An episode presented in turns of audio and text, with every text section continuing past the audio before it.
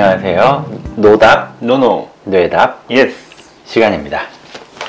네, 저는 정신건강의학과 전문의 윤희우입니다.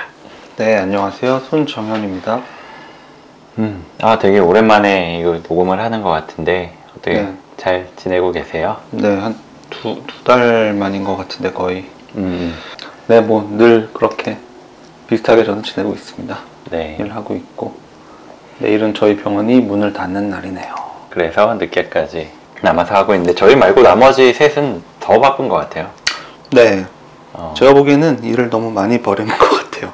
그러니까 정말 공사 다망하던데. 뭐 툭하면 내일 밤에 모인다 뭐 이러는데 음, 정말 대단한 것 같아요. 네. 그만한 에너지가 음. 에너지인지 뭔지 모르겠지만 그리고 뭐 라이브 미팅도 하고, 뭐 어 그날 혹시 방송 보셨어요? 전 봤는데 장난 아니에요. 막 채팅방에 이 올라가는 게 그 왜 아이돌들 라이브 할 때 있잖아요. 거의 그런 수준이에요. 막 아, 올라가서 그래요? 무슨 채팅이 오가는지 읽을 수가 없어. 쭉쭉쭉쭉쭉 올라가니까. 음, 그때 참여자 숫자만 보고 저는 나오긴 했는데, 음, 꽤 많았던 것 같아요. 몇 명 정도였지? 몇 백 그죠? 이상이었던 것 같은데. 100단이었어요. 네. 300분? 뭐 이 정도는 됐던 것 그때. 제가 딱 처음에 처음에 하다가 중간에 반폭이 됐나 막 그래가지고 다시 시작을 하고 막 그랬었는데 음, 음. 그래서 처음에 뭐 네 명인가 있을 때 들어갔었어요. 그래서 음. 막 동훈이가 아, 네 명밖에 없, 없다 되게 음, 음. 뭔가 외롭다 막 이런 얘기 하고 하던 그런 게 생각이 얼마나 나는데 진진되셨을지 상상이 되네요. 그러다가 수백 명이 되면서 이제 막 진짜 대단한 인기를 음. 보여주시는 것 같아서 음. 뿌듯합니다. 네. 역시 자랑스러워요. 네. 음. 네, 아무튼 저희 뭐 근황은 이 정도로 정리하고 노답 내답 시간은 저희한테 보내주신 사연을 읽어보고 뭐 사연에 대해서 분석도 해보고 또 같이 이야기도 나눠보고 조언도 드리고 그런 시간인데요. 음. 오늘은 어떤 사연이 준비되어 있을지 손정현 선생님 목소리로 들어보도록 하겠습니다. 네. 안녕하세요. 저는 23살 대학생 여성이고 나비라고 불렸으면 좋겠네요. 네, 나비님. 항상 내부자들 팟캐스트와 유튜브를 보고 있었는데 제 이야기를 선생님들께 하고 싶어 용기 내어 글을 씁니다. 저는 조울증을 평생 치료해야 한다는 진단을 받았어요. 저는 고등학교 3학년 입시가 끝나고 난 뒤에 조증 사파로 인해 보호 입원 조치가 이뤄졌고 한 달 반 뒤인 그해 2월쯤 퇴원하게 되어 지금까지 약물 치료를 받으며 생활하고 있습니다. 저의 고민은 제가 약을 복용해도 조울증 진단 체크표에서 자유롭지 못하고 있다는 것입니다. 음, 증상을 아직 느끼고 계시다는 얘기겠죠. 음. 조울증 진단 체크표를 보면 소비와 같은 행동에 대한 충동, 말이 많아지거나 빨라지는 것, 집중력의 저하, 과잉된 에너지 분출, 성행위에 대한 집착 등이 있잖아요. 음. 그런데 제가 원래 쇼핑을 감정적인 충동으로 잘 하는 사람인지, 그리고 원래 말을 많이 하는 걸 좋아하는 사람인지, 또 성관계에 많은 치중을 두는 사람인지 잘 모르겠다는 점입니다. 자아 형성을 활발하게 할 때인 19살 때 조증 사파 경험과 그 뒤부터 존재했던 우울 사파 경험도 있다 보니 원래 타고나기를 예민해서 감정 기복이 심하거니 하고 넘겼던 일들이 음. 사실은 제가 조울 증세 사파 때문에 그랬다는 점 정도 외에는 저 자신을 잘 모르겠어요. 약물 치료를 꾸준히 한 번도 놓치지 않고 하고 있는데 상담 치료까지 필요한 상황인지 조울증은 어떻게 생각하면 좋을지 고민입니다. 네, 사연 잘 들어봤습니다. 이 조울증을 진단받고 계속 치료 중인 분이 치료 중이신 분의 고민이었는데요. 뭐 지금까지 약물 치료를 계속 하시면서 드는 그래도 남아 있는 증상들에 대한 생각들 때문에 정말 많이 고민되실 것 같아요. 어디까지가 내 성향이고 어디부터가 증상인지 네. 이 구분하기가 쉽지 않잖아요. 네. 음, 그러게요. 이게 사실 다른 증상으로 어, 진료를 보시는 분들도 하시는 고민이기는 해요. 음, 음. 불안이 많으신 분도 내가 원래 이런 건지 증상 때문에 더 심한 건지 모르겠다. 뭐 우울감도 마찬가지긴 한데 음. 근데 이분은 청소년 때부터 본인 말대로 증상을 음. 겪어졌던 거라서 음. 성격이 형성되기 전 음. 전후의 시점이니까 진짜 내가 뭔지 어떤 사람인지 음. 좀 혼란스러우신가 봐요. 음. 그래도 이번 한 번 한 후에는 잘 관리를 하면서 지내셨던 것 같기도 한데 음. 음. 음, 그래도 좀 걱정되셔서 사연을 주셨나 봐요. 사실 조울증은 뭐 뒤에서도 오늘 설명을 할 내용이지만 이 조증과 우울증, 이 사파, 에피소드죠. 번역하면 음. 이런 기간이 반복이 될 수 있는 병이고 이런 에피소드 기분 에피소드 사이에는 어떤 그런 증상 없이 완전히 정상적인 생활을 충분히 할 수 있는 시기가 음. 어, 길게 있죠. 네. 그래서 관리가 잘만 되면 음, 몰라요. 음, 주위 사람들은 모를 정도로 꽤나 안정적이고 평온하게 생활하실 수 있는데 근데 관리가 안 되면 계속해서 뭐 입원을 해야 될 정도로 우울해지거나 기분이 이제 들뜨거나 해서 어, 힘들 수 있는 병이기도 하고 네.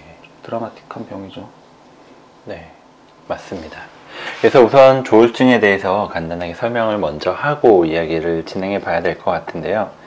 이 손정현 선생님 얘기한 대로 조증 그리고 우울증 사파가 반복이 되는 병이고요.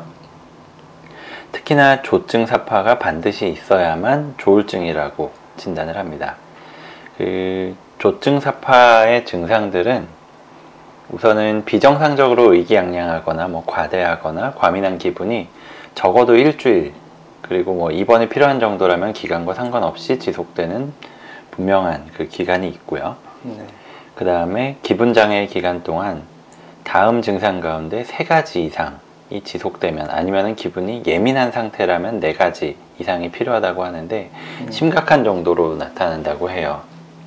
그걸 하나씩 얘기해 보면 첫째로 팽창된 자존심이나 심하게 과장된 자신감. 그리고 둘째, 수면에 대한 욕구의 감소. 셋째는 평소보다 말이 많아지거나 계속 말을 하게 됨. 넷째, 사고의 비약 또는 사고가 연달아 일어나는 주관적인 경험. 다섯째는 주의 산만. 여섯째는 목표 지향적인 활동의 증가.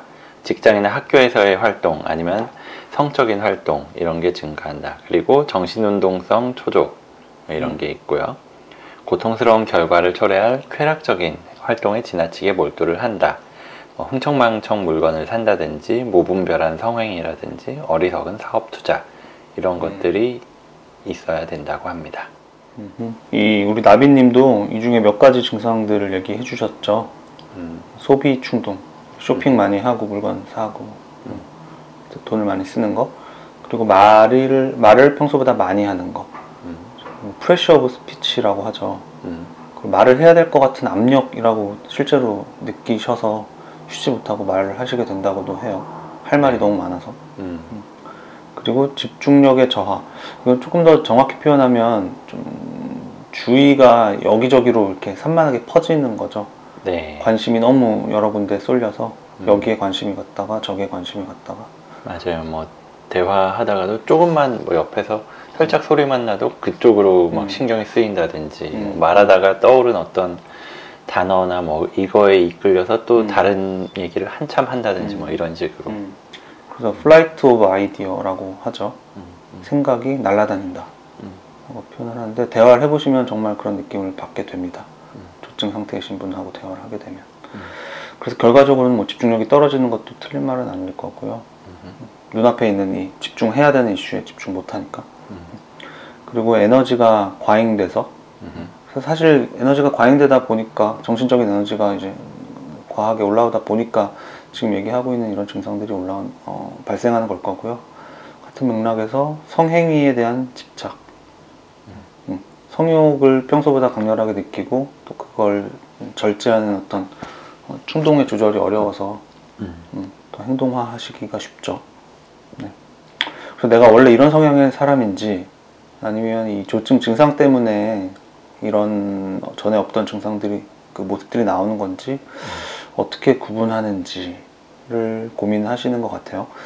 근데 사실 경조증 저희가 지금 앞에서 얘기했던 건 정말 심각한 수준의 입원을 고려해야 되는 정도의 상태일 때를 조증이라고 분류를 하고 음. 그 정도는 아닌 좀 애매한 단계는 뭐 경조증이라고 하고 조증은 없지만 경조증을 바- 겪으시는 분들은 저희가 이형 양극성 장애 음. 타입 2의 어, 양극성 장애라고 부르기도 하는데 아무튼 이 정도인 경조증 단계에서는 병적인 증상하고 평상시 모습이 구분하기가 더 어렵, 어렵기는 해요. 음.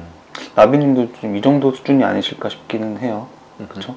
글을 이렇게 써, 서 보내주실 정도의 상태인 거 보면 네. 조금 평소보다 내가 뭐 돈을 뭐 용돈을 50만 원 쓰던 걸 뭐 80만 원 쓴다. 음. 음, 80만 원 쓰던 사람이 뭐 150만 원 쓴다.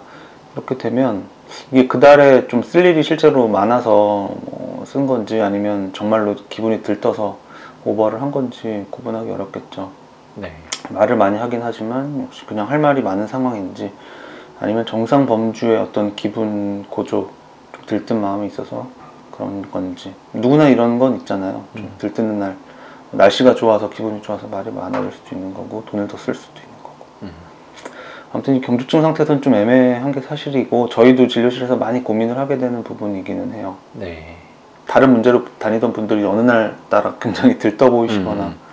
옷 입는 게 굉장히 좀 화려해지신다거나 뭐 물건을 비싼 걸 많이 샀다고 하시면 조금씩은 고민을 하는데 쉽지 않은 부분인데 그렇지만 이 조증의 수준이 되면 너무 다르죠. 그렇죠. 평상시에 그 사람을 알던 사람들이 보기에 너무 달라지기 때문에 음. 구분을 할 수 있어요. 음. 네. 이거는 뭐 보통 사람들도 할 수 있고 뭐 의사를 만나게 되면 확실하게 진단을 받으실 수 있는데. 음, 문제는 이제 나- 나비님이 고민하시는 것처럼 이 경조증 정도의 단계에서 스스로나 주위에서 그걸 인지를 해서 어, 약물을 좀 뭐 조절을 한다거나 음. 아니면 그리고 이거 되게 중요한 건데 자극을 줄이는 거 네. 자극을 줄인다는 게 뭐 좀 와닿지 않으실 수도 있는데 말 그대로 정신적으로 뭔가 이렇게 음, 어, 자극이 될 만한 것들 그런 요소를 줄이는 거죠. 뭐 내가 클럽에 그렇죠. 놀러 갈 어, 약속이 있었다고 하면 너무 음. 땡기겠지만 뭐 취소를 하고 미룬다거나 네. 내가 차를 지금 계약을 할까 말까 하는데 차를 사는 것도 사실 행동이긴 하지만 또 그 자체가 자극이 돼서 음. 차를 타고 내가 또 어디를 가야겠다, 뭐 약속을 잡아야겠다 음. 이런 음. 음. 2차적인 행동 문제로 행동 증상으로 이어질 수 있는 자극이 되기 때문에 음. 뭐 그런 걸 참는다거나 음. 오랜만에 보는 친구들 약속 이런 것도 미루는 게 낫고 네. 그래서 이 자극을 줄이는 게 굉장히 중요한데 음. 이렇게 해서 좀 증상이 어, 경조증 상태에서 조증까지 가, 지 않도록 조치를 해서 음, 이 조증 사파가 재발하지 않게 음. 할수 있고 만약에 재발하더라도 그 정도나 길이를 완화시킬 수 있긴 하니까 결론적으로 나비님이 이런 고민하시는 건 굉장히 건강하고 필요한 부분인 것 같기도 해요. 맞아요. 음. 그 병을 관리하는 데 있어서 엄청 중요한 부분이죠. 네. 그리고 이런 걸 잘 구분하기 위해서 그 내가 뚜렷한 조증 사파가 있었을 때 일어났었던 행동의 변화, 그 순서를 기억해 두는 것도 도움이 돼요. 이 음. 사람마다 그 어떤 게 좀 더 특징적으로 먼저 나타나는지가 조금씩 다르거든요. 네. 뭐 흔하게 수면 욕구가 줄어든다. 뭐 이런 말이 진단 기준에도 있는데 이게 네. 불면증하고는 좀 다른 양상이고요. 네. 불면증은 잠을 자고 싶은데 잠이 안 오는 거다. 이렇게 표현을 하자면 네. 조증에서의 수면에 대한 욕구가 줄어드는 건 뭔가 하고 싶은 게 많아서 잠을 적게 자거나 잠을 안 자도 괜찮다. 이렇게 음. 생각을 하는 걸 말해요. 네. 그리고 뭐 모두가 다 그런 건 아니지만 실제로 많은 경우에서 잠을 정말로 적게 자도 피곤하지도 않다고 음. 이야기하기도 하고요. 좀 심각한 조증 상태일 때는 뭐 2박 3일 안 자고 일하시는 경우 음, 음. 심심치 않게 보죠. 음. 그리고 이 말이 많아지는 것도 입으로 대화에서 하는 말이 많아지기도 하지만 요즘엔 SNS로 이게 꽤나 객관적으로 체크가 되는 것 같아요. 음, 음. SNS 전혀 안 하시던 분이 갑자기 시작을 뭐 여러 곳에 계정을 만들어서 시작하신다거나 그렇죠. 뭐 뭐. 글 올라오는 속도나 뭐 시간 네. 뭐 이런 거 봐도 그렇고 네. 음. 음. 뭐한 달에 뭐 네 번, 다섯 번 올리시던 분이 뭐 하루에 열 개씩 올린다. 음, 또는 뭐 사람들한테 연락을 해서 아까 얘기한 뭐 약속을 잡고 하는 그런 것들이 어쨌거나 이 의사소통, 음. 대인관계의 양이 그 사람의 평균에 비해서 확연히 늘어나죠. 음. 조증이 오면. 네. 그래서 이게 캐치할 수 있는 어, 유용한 단서가 되곤 하고요. 네. 그리고 본인이 이런 걸 보고하시는 경우도 있고요. 그렇죠. 분명한 건 조울증이 그 사파 에피소드 형태로 괜찮아졌다가 또 뭔가 이유가 있어서 반복이 되고 이런 병이기 때문에 음, 남들하고의 어떤 평균치 비교보다도 자기 평상시 모습하고 비교하는 게 음. 중요하고 도움이 돼요. 그래서 나비님께서 이 한 병원을 아마 꾸준히 다니고 계실 것 같은데 음. 최근에 바뀌지 않고 꾸준히 다니고 계신 거면 그분이 제일 잘 아실 테니까 음, 음. 정말 애매하다 싶을 때는 그 주치의 선생님한테 지금 내가 이러이러한 상태인데 음. 내가 이게 좀 조심을 하고 경계를 해야 되는 정도인지 아닌지 물어보는 게 괜찮을 것 같아요. 물론 아까 얘기했다시피 의사도 되게 애매한 지점도 있긴 하지만 그렇죠. 정말 문제가 될 수 있는 부분을 본인이 놓치고 있을 때도 있으니까 음, 음. 전화해서 물어보셔도 급할 땐 그렇죠. 간단히 상의를 하실 수 있지 않을까 싶어요. 음, 그래서 고3 마칠 때쯤에 발병을 했고 그 다음에 지금 23살이라고 하셨으니까 몇 년 동안 쭉 병원을 다니셨으면은 그 오르락내리락 하는 거를 주치의 선생님도 다 기억을 하실 거예요. 네. 그래서 아 이분은 뭐 어떤 시기에 뭐 계절을 탈 수도 있고 아니면은 어떤 스트레스 특정한 스트레스가 있을 수도 있고 아무튼 음, 음. 이런 모습으로 시작이 된다 그거를 알고 여기까지는 괜찮은데 이걸 넘어서면 안 됩니다 뭐 이런 걸 같이 상의해 보는 것도 음. 괜찮을 것 같아요 네. 제가 문득 전공의 때 그 담당 환자로 있었던 아저씨분 한 분이 생각이 나는데 그 아저씨분은 상당히 좀 부유한 아저씨였어요. 제가 기억하기로는 그 전공의 때니까 2011년, 12년 뭐 이쯤이었을 텐데 제가 기억하기로는 한 수백억 대의 건물을 소유하고 계셨던 건물주시고 음. 그러니까 월세만 해도 굉장히 많았을 거예요. 그 수백억 대면은 음. 그런 아저씨가 뭐 외제차 끌고 다니고 뭐 백화점 가서 명품 옷 사고 뭐 이런 거는 사실 생각해 보면 그럴 수도 있는 거 아니야? 뭐 이렇게. 생각하죠. 네. 한달 벌이만 얼마나 엄청 어마어마할 텐데요. 음. 근데 앞서 말한 대로 이 조증이 재발했을 때는 그 아저씨의 평소 모습과 에피소드가 확실히 차이가 나거든요. 음. 나이가 한 60 남짓 되셨던 분인데 실제로 뭐 외제차 세단을 하나 가지고 그걸 타고 다니시기는 했어요. 근데 어느 날 갑자기 람비 그 스포츠카를 계약을 하고 납작하고 완전 삐르기니. 어, 그쵸. 네. 그 황소 그림이 그려져 있는 그 스포츠카를 계약을 하고 또 오프로드 SUV 차량도 계약하러 가다가 제지를 당하고 계약 취소를 하고 싸우다가 병원으로 오셨었거든요. 네. 나중에 알고 보니까 더 이제 물어보니까 그것들 외에도 평상시 입던 뭐 단정한 그런 뭐 60대 아저씨가 입을 만한 그런 옷이 아니라 아주 막 귀여운 캐릭터 티셔츠 이런 거를 몇십 네. 벌을 사고 네. 뭐 유흥업소에 가서도 돈을 엄청나게 쓰고 뭐 성관계도 하고 이런 일들이 있었다라는 거를 점점 이야기해 주시더라고요. 근데 네. 아무튼 그분을 기준으로 봤을 때 원래 타고 다니던 그런 뭐 고급 외제차 세단 어그 그럴 수도 있지 뭐 이렇게 되는데 거기에 더해서 한 대를 더 산다 만약에 그렇게 음. 되면은 어 이거는 조심해야 된다 위험하다라는 신호로 음. 하고 거기에 플러스가 더 된다라고 하면은 아, 이거는 확실한 재발입니다라고 주치의 선생님하고 평소에 얘기를 해두셨다라고 음. 그러더라고요. 네. 저도 이분 기억나네요. 음. 병동에서 뵀었던 것 같은데 뭐 이, 이분은 굉장히 이제 티피컬한 좀, 좀 상징적인 증상 어떤 시작 증상이 있으신 것 같은데 음. 재발하셨던 분들 보면 음, 뭐 한, 한두 가지씩은 가족들이나 아니면 본인이 이제 나중에 좀 호전된 후에 말씀하시는 아니면 또 오래 보셨던 주치 선생님 기억하는 그 신호가 있는 것 같아요. 음. 나비님도 이전에 에피소드를 쭉 떠올려보고 그 중에 뭔가 특징적인 게 있었던 기억이 난다면 음. 그때 했던 해- 행동이나 뭐 말들 그런 것들 곰곰이 다시 한번 좀 점검을 해보시고 아 이게 좀 어떤 신호가 될 수도 있겠구나 하는 감이 잡히지 않을까 싶어요. 이미 알고 계실 수도 있고요. 음. 돈을 뭐 써야 돼서 쓰는 거 음. 아니면 돈을 좀 내가 벌어서 씀씀이가 커진다. 뭐 기분이 좋아서 좀 친구들한테 한번 쏜다. 이런 게 있을 수 있지만 그리고 뭐 고민거리가 있거나 좋은 일이 있으면 당연히 뭐 더 말이 많아질 수도 있겠죠. 친구들한테 털어놓거나 음, 자랑하거나. 음, 또뭐 성욕 역시도 어떤 기본적이고 정상적인 사이클에 따라서 또 뭐 호르몬의 주기라거나 음. 그외 여러 가지 요소들에 의해서 변화가 있을 수 있으니까 분명히 평소보다 더 성욕이 올라가거나 뭐 성관계를 많이 갖는 시기가 있을 수도 있겠죠. 음, 음. 근데 그게 뭐 어떤 수준을 벗어나서 점점 심해지거나 일상생활에 지장을 주거나 음. 스스로의 뭐 평판을 굉장히 깎아먹는다거나 심하게 드러난다면 의심해 봐야 될 것 같고요. 음, 뻔한 얘기긴 하지만 맞아요. 이 일상생활에 지장을 준다 이것도 되게 중요한 점이라고 생각을 하고요. 내 기본 평균에 더해서 이번 달엔 진짜 돈을 아껴야 되는데도 막 쓸데없는 거를 뭐 엄청나게 많이 샀다. 물론 그 순간에는 이게 쓸데없다라고 생각을 하진 않긴 하지만 심해지는 경우에는 뭐 일상생활에 당연히 지장을 주게 되니까 음. 그게 중요한 감별점이라고 생각을 합니다. 네.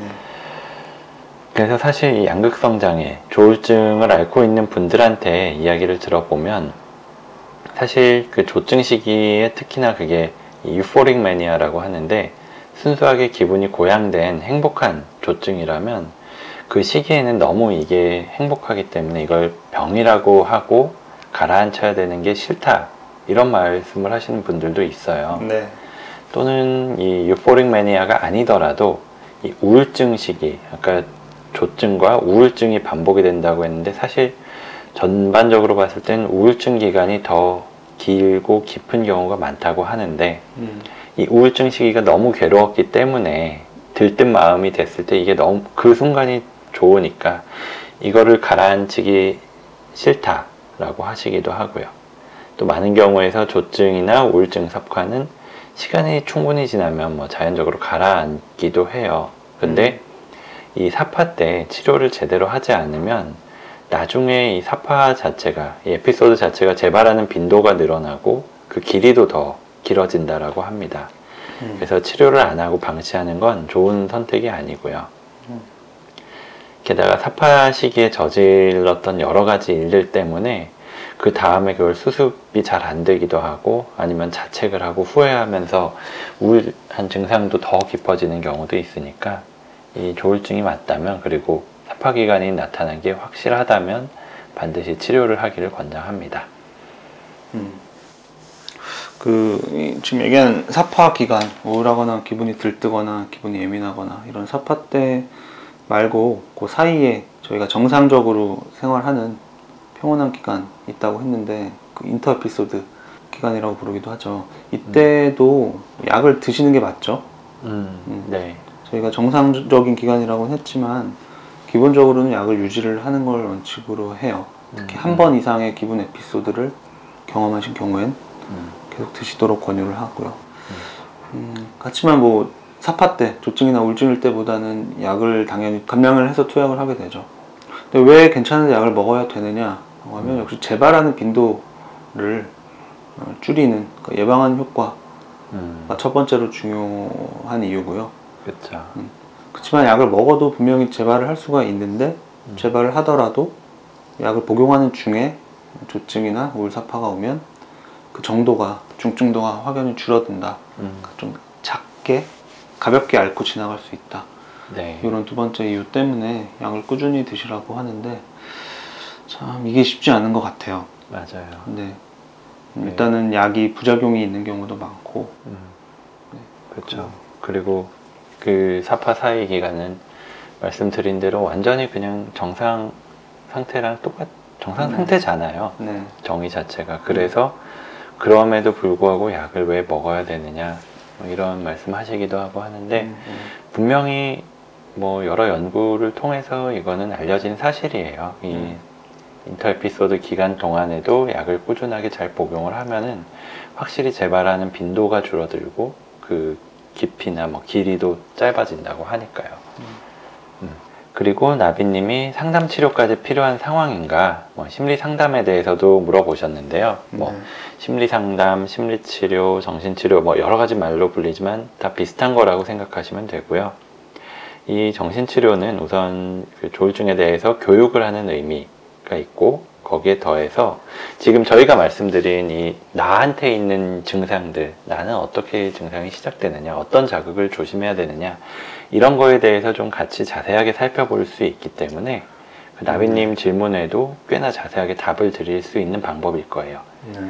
그리고 꾸준하게 이 정신치료를 한다면 그 순간순간 나타나는 기분 증상에 대해서 좀 더 객관적으로 파악할 수 있기 때문에 더 빨리 발견을 하고 음. 뭐 약물 용량을 조절하거나 뭐 자극을 줄이거나 음. 이런 방법으로 에피소드가 재발하는 걸 예방할 수도 있겠고요. 음. 그리고 그 외에도 에피소드 기간 동안 했던 행동에 대해서 스스로 부끄러워하거나 뭐 후회하는 감정 이런 게 생길 수도 있는데 음. 뭐 이걸 함께 다뤄볼 수도 있고요. 그리고 마지막으로 더 깊이 들어가는 심층 상담으로 들어갈 수도 있는데 그렇다면은 현재 문제를 일으킨 뭐 과거의 여러 가지 기억들이나 뭐 반복되는 문제 패턴 이런 걸 발견하고 고쳐 나갈 수 있는데도 도움이 된다고 합니다. 그래서 사실 그 에피소드 딱 그 순간에는 이런 뭐 심층적인 정신 치료는 거의 불가능하기는 해요. 네. 근데 어느 정도 좀 가라앉기 시작했을 때나 아니면 완전히 좀 가라앉은 그 사파 사이의 기간 동안에는 이 치료를 하는 게 꽤 도움이 된다고 하니까 네. 뭐 시간이나 경제적인 면에서 여유가 있다면 역시나 받아보시길 권하고 싶고요. 그 조증 상태일 때는 면담 자체가 아까 얘기한 자극이 될 수 있죠.